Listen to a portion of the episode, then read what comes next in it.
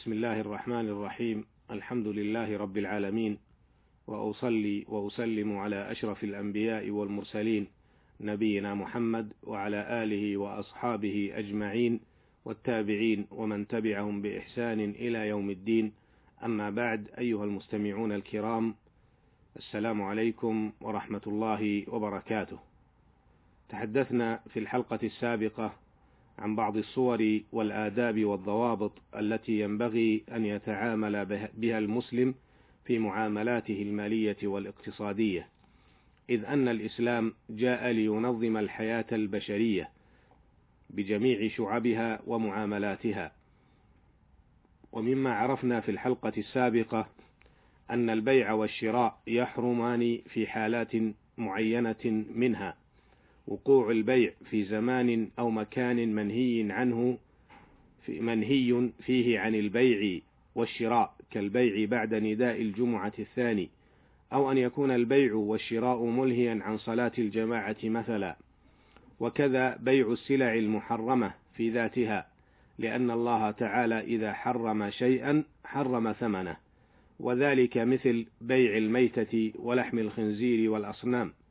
وكذا بيع الخمور والمسكرات والمخدرات بأنواعها من شراب أو حبوب أو غيرها وكذا بيع آلات اللهو المحرمة وما تحتوي عليه من صور خليعة فاتنة تفضي إلى الفساد والرذيلة وكذا ما كان مستعملا في الحرام أو سيؤدي إلى الحرام كبيع العنب ليصنع منه خمر ونحو ذلك.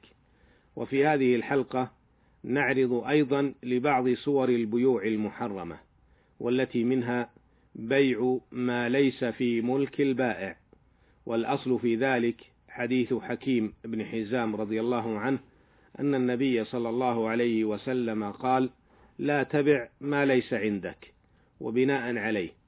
فلا يجوز أن يبيع شيئا إلا وهو في ملكه.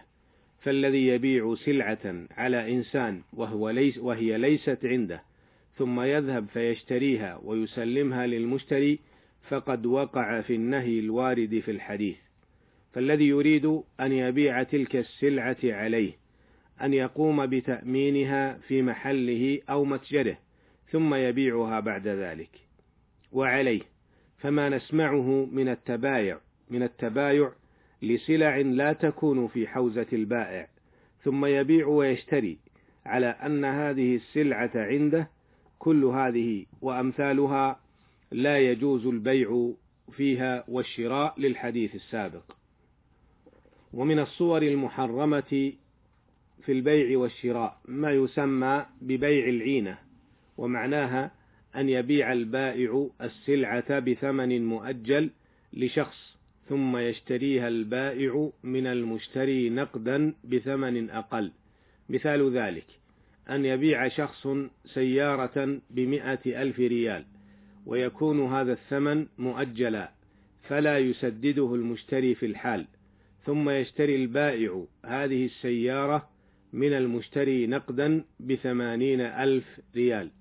وهذا البيع بهذه الصورة حرام لأن فيه احتيالا على الربا. فكأنه باعه دراهم مؤجلة بأكثر منها وجعل السلعة مجرد حيلة ووسيلة إلى الربا.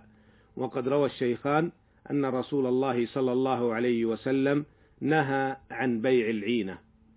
ومن الصور المحرمة في البيع بيوع الغرر وهي البيوع المشتملة على جهالة المبيع.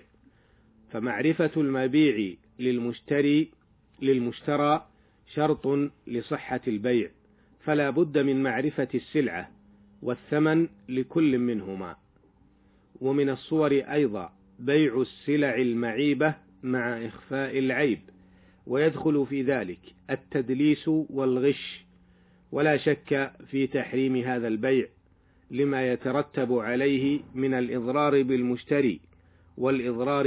والإضرار بالغير محرم صح عن النبي صلى الله عليه وسلم أنه قال لا ضرر ولا ضرار. وإخفاء العيب والتدليس والتدليس في البيع كله من الغش. وقد قال عليه الصلاة والسلام من غش فليس منا. ومثال ذلك من يبيع سيارة فيها عيوب ويتظاهر أمام المشتري بأنها سليمة من العيوب ولم يبينها للمشتري فهذا غش وتدليس وصاحبه قد ارتكب أمرا محرما. ومن الصور المحرمة أيضا الزيادة في ثمن السلعة من شخص لا يريد شراءها ويدخل في ذلك الكذب بقيمة الشراء بأن بأن يقول البائع اشتريتها بكذا وهو يكذب أو يقول هذه السلعة سيمت بكذا وهو يكذب. وكل ذلك ليغرر بالمشتري. وقد قال عليه الصلاة والسلام فيما صح عنه لا تحاسدوا ولا تباغضوا ولا تناجشوا ولا يبع بعضكم على بيع بعض وكونوا عباد الله إخوانا فكل ما كان كذلك فهو حرام ولا يجوز. ومن الصور المحرمة أيضا بيع المسلم على بيع أخيه. وشراؤه على شرائه. يقول عليه الصلاة والسلام في الحديث السابق ولا يبع بعضكم على بيع بعض. والبيع على البيع أن يقول لمن اشترى سلعة بمئة مثلا أنا أعطيك مثلها بثمانين وافسخ العقد مع المشتري في مدة الخيار. فمثل هذا لا يجوز لأنه بيع على بيع.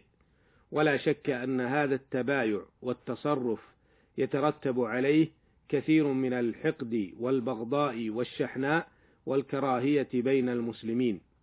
وهذه كلها أمور محرمة ينبغي على المسلم أن يبتعد عنها وعن الوسيلة المؤدية إليها والمسلم أخو المسلم يحب له ما يحب لنفسه. أسأل الله تعالى أن يطهر قلوبنا من الشك والشرك والشقاق والنفاق وسوء الأخلاق وسائر الأحقاد والأحساد. إنه سميع مجيب وهو المستعان. وإلى اللقاء في الحلقة القادمة إن شاء الله. والسلام عليكم ورحمة الله وبركاته.